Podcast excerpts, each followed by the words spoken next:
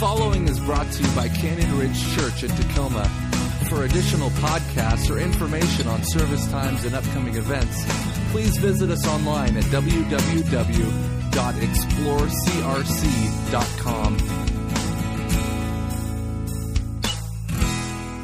starting a mini series, a three week mini series. I have the honor to kick that off today with you. Uh, it's a series that the staff is really, uh, really excited about. I feel like it's really important. It's something that Jesus talked about, and uh, it's something that has personally challenged me even as I've been preparing. So I hope it would challenge you wherever you're at in your journey of faith. Um, so, you know, this journey of faith we talk about, uh, it's something I mention every Sunday when I share what's coming up and I talk about we're all on our own journey at our own pace, and it looks different for everyone.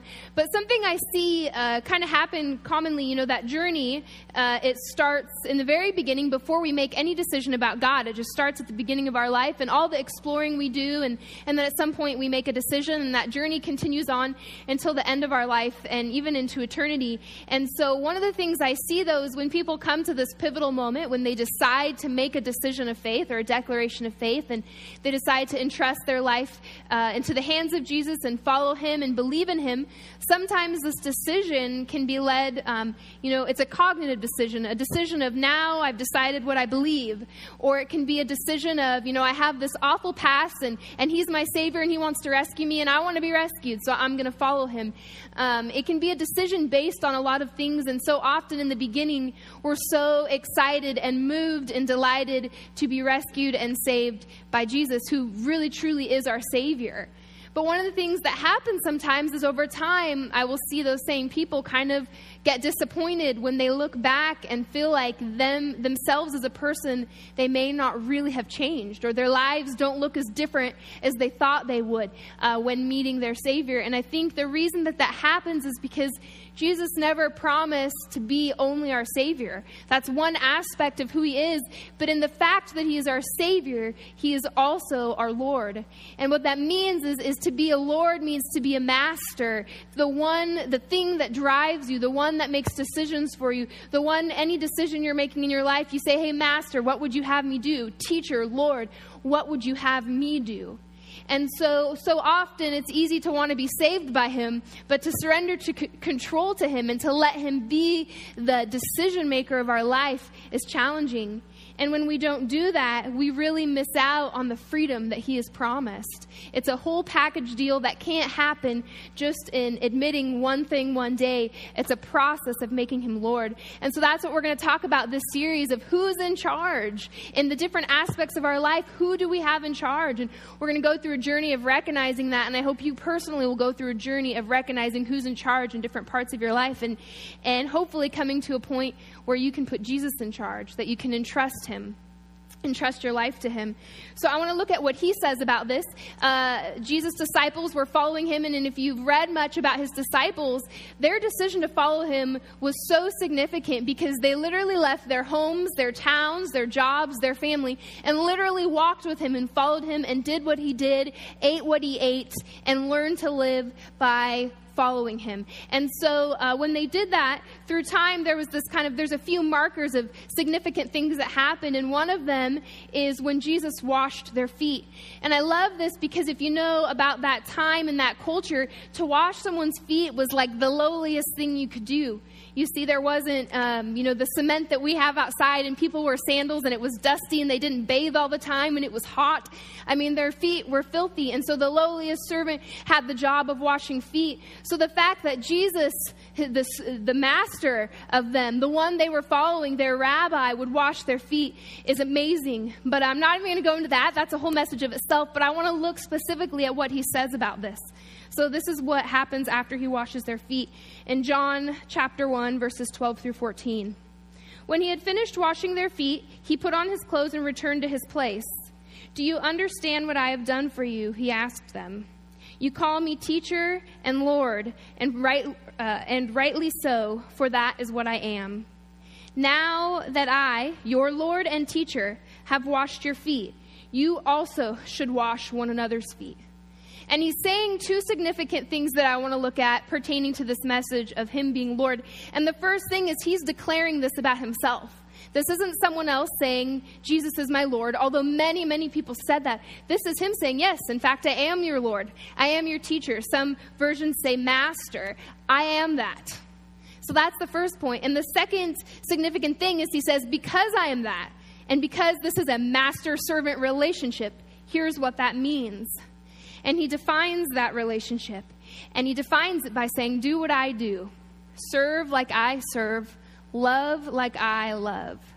That is how he defines the role of the servant and the master. And so to put him as Lord is to follow in his footsteps. It's not just to take orders like we might think, but it's to look after someone who was perfect and amazing and world changing and to follow in his footsteps. Now, the thing is, Jesus cannot be Lord of our lives if something else is. This is the problem. Sometimes it's easy to think that um, maybe two things could be there. Two things could be our driving force. Two things could be our priority. Two things could be our masters, but it's not realistic. Jesus in Scripture says, um, that no one can have two masters. You'll either hate one and love the other. And I don't know if you guys have experienced this. I know I have. But have you guys had an experience at a job where maybe you kind of had two bosses or two people you had to please? Maybe you have your direct manager, then you have your boss above that, or you have your office manager and you have the corporation, or you just have multiple leaders and they have different views. I worked uh, for a clinic that literally had two equal bosses. No one was of higher authority than the other, both bosses, both owners. And it was hard because I would do one thing that one told me, and the other one would say, Why are you doing that? And I would say, Well, he told me to. And he would say, Well, don't do that. Do what I say. And I would say, okay. And so I would do what he says, and the other one would confront me. And I could never win. I felt divided. I felt torn. To please one was to displease the other. It created chaos resentment and just to say I don't work there anymore. So, all that to say it doesn't work. You cannot have two masters successfully. To, to really be devoted to one, if you have two, it does not work. So, what does that look like in our lives to have something as Lord other than Jesus? And what is for something to be a Lord or something to master us or for us to be enslaved? It's anything that rules us dictates how we spend our time, our resources, our money, and our energy. I bet you can learn a lot from someone if you look at where they spend their money. You would look at what masters them. You would look at what they care about most. They care about image, you would look, you would be able to learn about them. How people spend their time tells you what they value most. So, what you do with your time, your energy, what drives you, the force that makes you make the decisions you do, the thing that you consider, the first thing that pops in your mind before every decision you make, that is evidence of who your master is. We're all a slave to something. I have a list of examples of things I could think of that I feel like are common things that we can become entangled in, that we can become slaves to, things that end up being our masters, even though we don't mean them to. I put some things in this list that have mastered me. So uh, as I go through this list, my challenge would be that you would be open to God revealing if one of these things master you or if there's something different. One of the things that can master people is pride or status. You can have a title or a name or be on a pedestal, and you put yourself or that title on top, and there's no room for Jesus as Lord. Money can be your master. And I don't mean you might be thinking, well, yeah, there's rich people, and obviously they're spending money on everything, money's their master. I mean the poor as well. If money occupies your mind all the time, if you're worried about it, if you never have enough of it, if you're always trying to gain it, if it stresses you out, if it rules you, whether you have too much or too little, it has become your master. Relationships can become your master when you submit to them and what they want and to appease them over what God wants. They have become your master. Your career, your sexual identity, that can become your master. That can become the thing in which all other decisions are made need to control. That has been a driving force. That has personally been a master of my life. I would do things or not do things, all for the sake of controlling a scenario. That is not a case where Jesus has been Lord in my life. Religion can be Lord of your life because you see, religion is different than the person of Jesus. The person of Jesus must be elevated, but not a doctrine or a religion or earning or attaining works hobbies like video games, if that is what drives your schedule and everything you do is around that, that can be your master. And there's no room for that as your master. Now, that doesn't mean these things are bad, but it means if they drive your life, there is no room for Jesus as Lord. Food can be your master. Emotions, resentment, anger, fear, they can be the very things that cause you to do something or the very thing that stops you from doing something you know you should. Then they are your master. The one who is Lord in your life dictates what you do, and it begins to define your character, and it starts a cycle and it puts you on a path. We're going to look at a lot of passages from Paul. I love Paul. He's one of my favorite people in the Bible because he lived this awful, wretched life totally against God's mission. And he had this encounter with the person of Jesus, literally an encounter at an intersection in the road. And Jesus transformed him, and he became one of the greatest advocates for the cause of Christ, truly changing the world. He began traveling and starting churches and leading people to the freedom that is found in Jesus. And as he traveled, he began um, going back to those churches and teaching them and encouraging them and showing them the way. And so when I read his words, I love it because that is God's message to me as a person in the church who's confused or discouraged or in the wrong.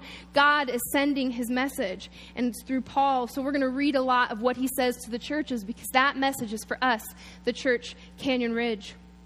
In Romans chapter 6, verse 22 through 23, this is what he says to the church of Rome.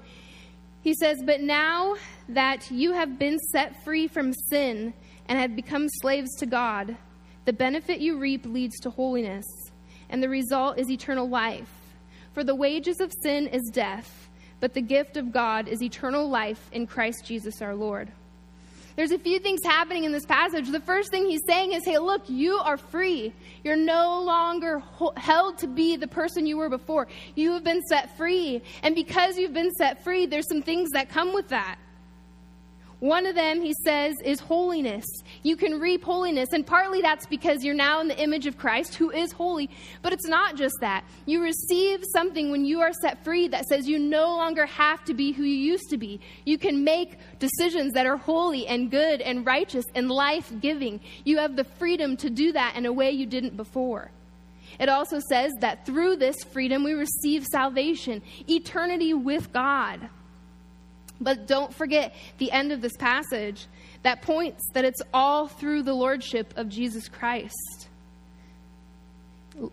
The gift of God is eternal life in Christ Jesus our Lord. Not Christ Jesus, the guy who we confessed that he's real.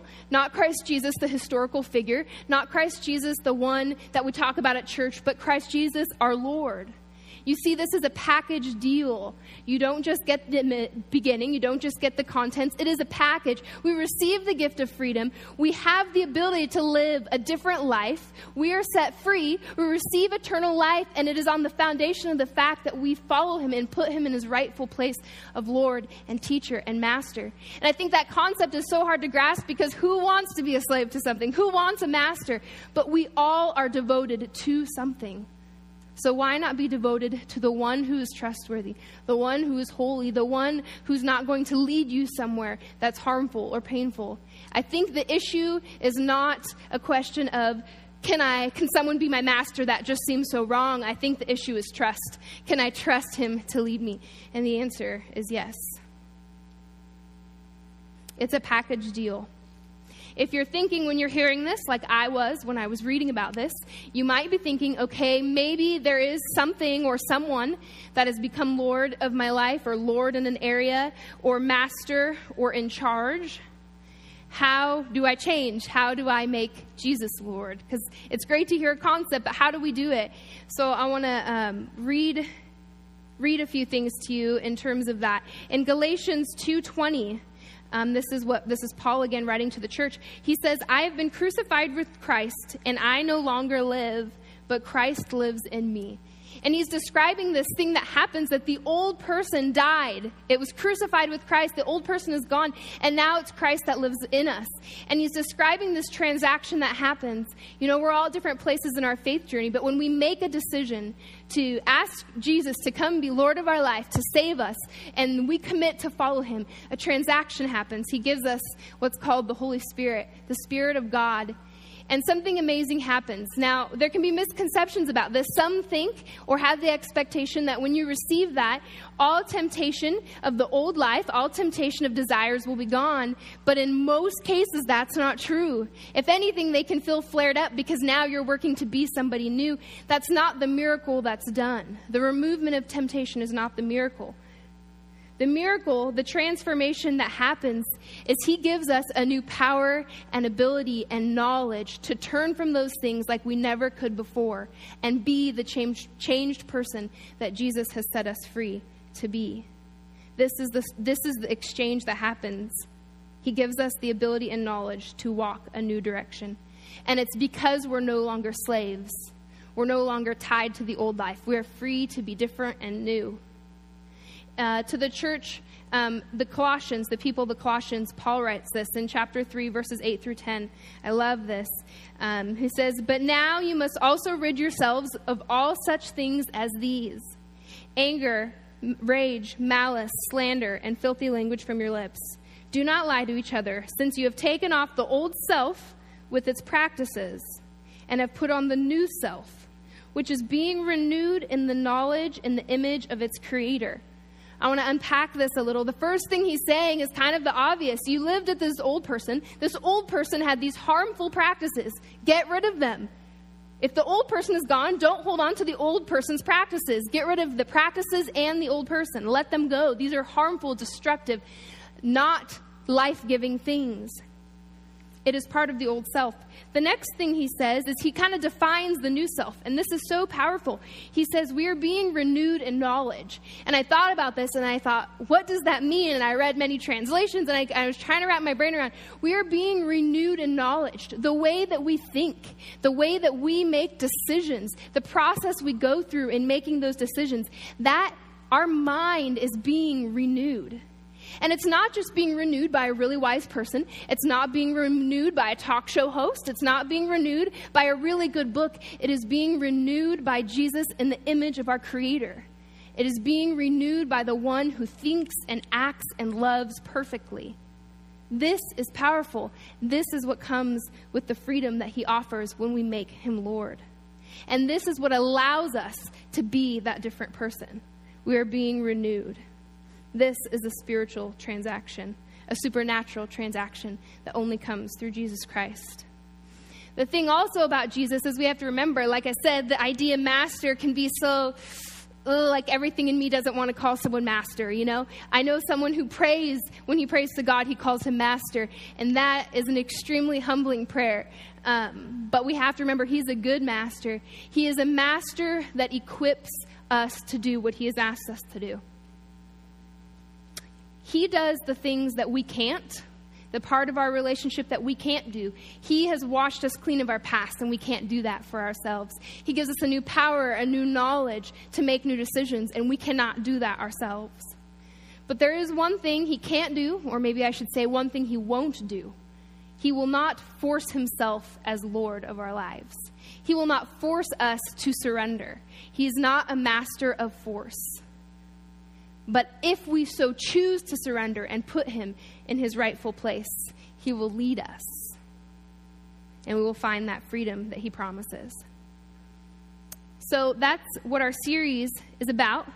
We have a few more minutes uh, for today, I want to focus in on one aspect of our lives that we really need to look at. Is He Lord of that? And we need to make Him Lord of that.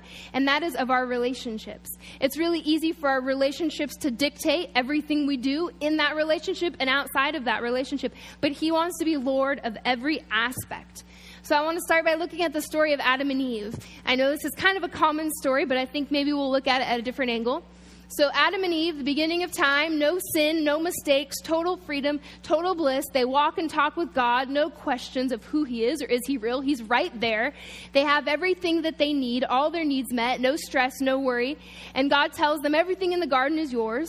There's one thing that you must not touch or eat of, or you'll surely die, and that is the tree in the middle of the garden, the tree of the knowledge of good and evil. So He warns them of that.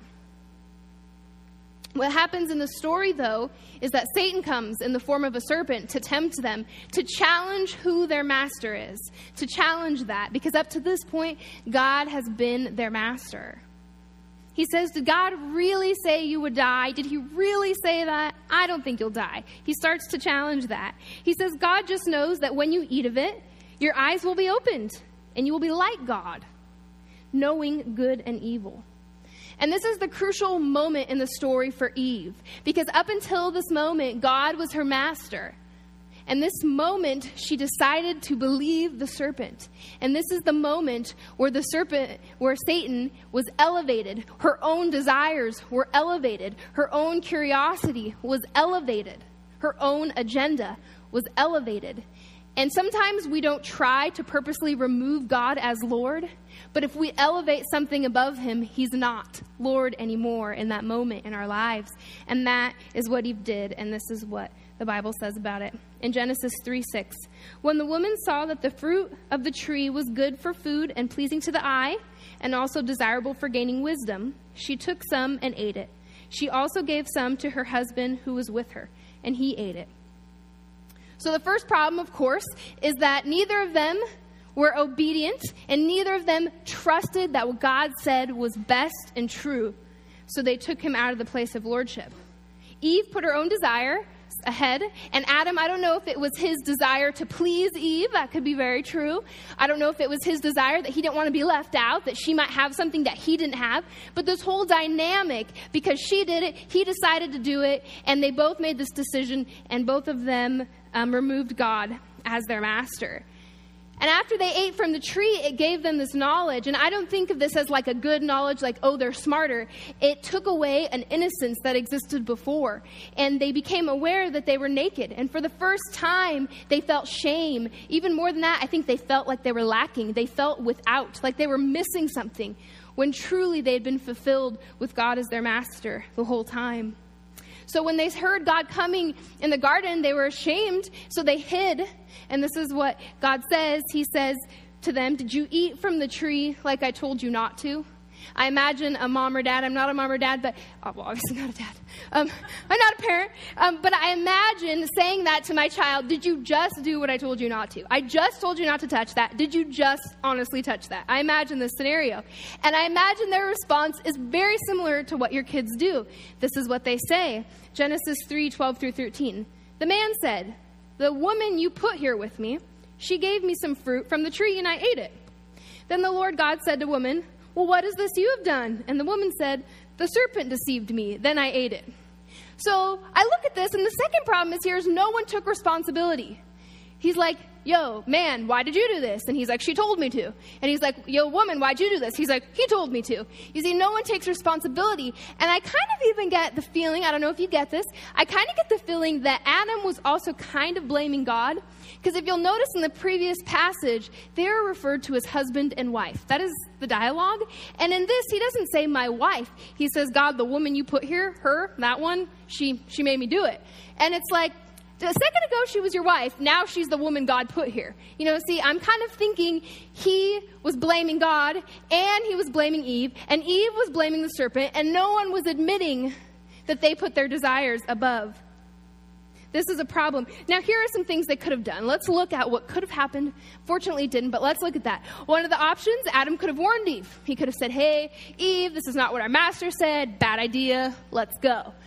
Uh, he could have reminded her the truth. He could have said, "But this is what God said, and we know God tells the truth." And honestly, who can trust the serpent? I mean, there's some there's some leverage he could have used there. He could have they could have not listened to the serpent at all. As soon as the serpent came, telling things that were different than their master, they could have said, "I'm not even going to give him the time of day, and I'm going to leave because I trust my master." Or the other option, if Eve still gave in to eating, Adam did not have to follow her. He's not like a total victim here, okay? He didn't have to follow her. He could have still made the right decision and not allowed their relationship to become his master. So, looking at this story, the question is what does this look like today? What are some common, that's not really the exact scenario we're in these days. What does it look like today? What are some examples of where our relationships are not in proper place, where they become our Lord instead of Jesus becoming our Lord. So here's a few I came up with. Once again, I can relate to some of these. Here's one that, that's happened in my life. Having someone uh, with an addiction in my life, enabling them, not setting boundaries. Doing that, they become the Lord. And even their addiction becomes every, it fuels everything I do and don't do, everything I say and won't say. Before you know it, you're running to rescue them out of every situation they've got themselves in, and it dictates your entire life. That relationship becomes Lord for you. It became Lord for me lashing out on others in revenge. So, someone in a relationship hurts you, and instead of taking the high road, instead of doing the right thing that Jesus would do, we seek revenge. We want to repay evil for evil. That is an area where He's not Lord in that moment. How about this? Sleeping with someone you're not married to to keep that relationship, to appease them so that you don't lose them. That thing becomes the idol. It becomes uh, what you live for. It drives your decisions even though you know it's wrong. That is the Lord of that relationship. Being a victim and not getting help when you need it, like Adam and Eve, saying he did it, she did it, his fault, her fault, never taking ownership. That is not an example of Jesus being Lord. Manipulating, controlling others. Or here's my favorite because I did it this weekend uh, when I was writing well, in the process of writing this, holding grudges or resentment. I was uh, there was a situation this weekend where uh, someone did something that made me mad and more mad than normal. I just oh I just felt so like I just deserved an apology and I just felt so wronged and how could someone think that of me and I misunderstood and I was just mad and and I explained my anger, I'm sure, in lots of words, and it didn't get an apology, it didn't get anything, which only made it worse. And I just, instead of letting go or pursuing reconciliation or examining what I could have done wrong in the situation, I just got even more angry and I just closed down and I decided to take a nap because that helps me. But actually, I don't know if that's helped. Don't don't take that advice. Anyway, I took a nap, and then that's probably more of an escape thing. Anyway, I woke up and I was like, well, I need to continue to work on my message. And so I come across the scripture where God says that we need to forgive others as He's forgiven us. And we need to not grow tired and weary of loving people because He has loved us. And I was so convicted because I was like, I can't even get on the stage tomorrow if I do not do, if I do not deal with this because in that moment it was so clear that my own anger and my own resentment and pride and wanting to even control became Lord. And I was not letting Jesus be in his proper place in that relationship. And so I had to pray and I had to start the reconciliation process. And I probably have more work to go in that process. And the thing about God is, He's not so disappointed in me like, you're the worst hypocrite in the world. You can't speak anymore. You can't be on staff anymore. He's guiding me and he's proud of me and he's walking me through like a patient dad that knows that I have a lot to learn. But I've put him back at master in that relationship. So I want to give you four practical steps. If you're like me, if you're realizing, okay, there's a relationship he's not ma- he's not the master of right now. Here's four things you can do to correct that. Uh, these are scriptural, and these are a little bit of what I did. And uh, the first one, you can write this down, is to surrender control because we can't change until we admit that uh, we're, we shouldn't be the one in control. The second thing is to invite Jesus back to his proper place. Admit, remove ourselves, and put him back in his proper place. The third step is to start following him above our own desires. And that's the practical step. That's where you actually, I couldn't in that scenario just admit in my mind I've made a mistake. I'm resentful. I had to take action. That's where you start to apologize. You start the process of reconciliation. Start following Him, what He says, what He would do, above what I want to do. Step four is when we make this mistake again, because we will, admit them and surrender again repeat the steps because we will. We will. There are moments where we take back control, we take back lordship of our life, and we're not doomed. It's a process of surrender and returning Jesus to his proper place. So I'm, I'm one of the steps there, I said, you know, begin doing the right thing. But for some of us in our faith journey, especially if we're, we're new in our faith journey, the question is, how do we know what the right thing to do is? It's really easy to say, do the right thing, but a lot of people have done some pretty awful things and have thought it's the right thing. So we have to know what the right thing is, and only God, our Master, our Lord, the example of Jesus will tell us. So here's a few things you can do to help gauge what the right thing is as you start this process. One of the best things to know, to do, to know what the right thing is, is get to know your master. Get to know the one you're following. Talk to him every day. Ask him. It doesn't have to be formal. Master, Lord, Jesus, Dad, however you want to talk to him. What can I do for you today? Put yourself in the real, true role of servant to master, servant to Lord, trusting that he has something good prepared for you. Ask him, How do I love this person that's difficult? What do I do? Give me the strength, give me the courage, give me the words. So get to know the master. That's one way you can learn and evaluate what the right thing is. And remember, he's renewing your knowledge in the image of God. The second thing you can do is get accountability from a godly person or a godly resource. A person is better, but resources are good also. That could mean talking to a pastor, someone you trust, joining a community group where you have a support of believers around you who can walk with you and pray with you. Read God's word, read books on topics you struggle with that are biblically based. Join a recovery group if you're struggling with addiction, or a group for codependency if someone in your life is struggling with addiction. I have done that personally, and it has been powerful and transformational the way God has used it. Don't be afraid to reach out and get help in those areas because God is faithful to show up. We're going to wrap up here. I want to. Um, kind of end with a scripture that Paul, uh, he wrote this in a letter to the Galatians, and I kind of think maybe they were struggling similar to the way I am or to the way you are, and this is what he said to them to encourage them. Galatians 6 9 through 10, it says, Let us not become weary in doing good, for at the proper time we will reap a harvest if we do not give up. Therefore, as we have opportunity, let us do good to all people especially to those who belong to the family of believers. And I think he says this because he knows we're going to grow tired. He knows we're going to grow weary. He knows it's going to be hard, but he's reminding us that something great is waiting. He's reminding us, I've given you power and knowledge and ability to do this. And there is a blessing and a harvest waiting if you do not grow weary and do not give up. It's a promise that Paul said to them, and it's a promise to us. You see, making Jesus Lord is challenging. I'm not going to say it's easy. It's much easier initially to be the Lord of our own lives, but it's very hard when we look at the messes we get ourselves in. But truly, making Jesus Lord is difficult initially, but it will be more worth it than anything else you've ever done because you can trust Him. Because He always does the right thing. He's always just. He created you. He knew you before you were born. He's always loved you, and He's always been pursuing you. So he is faithful, and it's worth it. He can do something that no one else can do. So the challenge today is to look at that area, to examine your relationships. Is there an area where he is not Lord that he should be? And to begin a process of surrender and trust to him and let him prove how trustworthy he is. Let him prove that to you because he's faithful.